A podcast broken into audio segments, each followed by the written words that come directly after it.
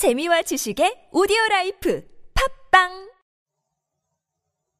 이 합의는 저를 슬프게 합니다. 왜냐하면 그 문제에 대해 아무도 진짜 책임을 지지 않았기 때문입니다.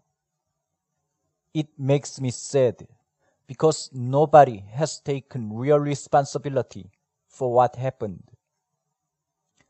It makes me sad because nobody has taken real responsibility for what happened.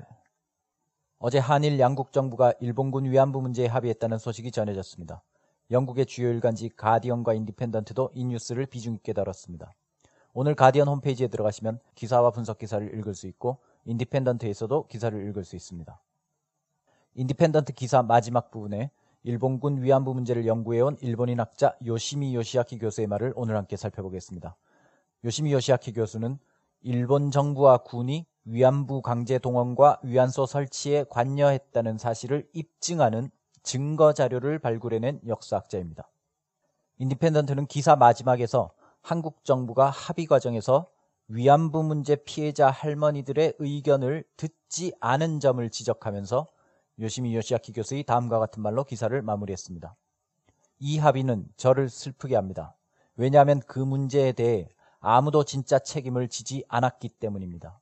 It makes me sad because nobody has taken real responsibility for what happened.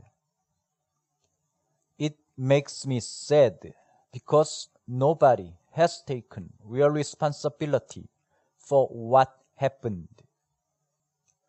It makes me sad because nobody has taken real responsibility for what happened. 이것으로 마치겠습니다.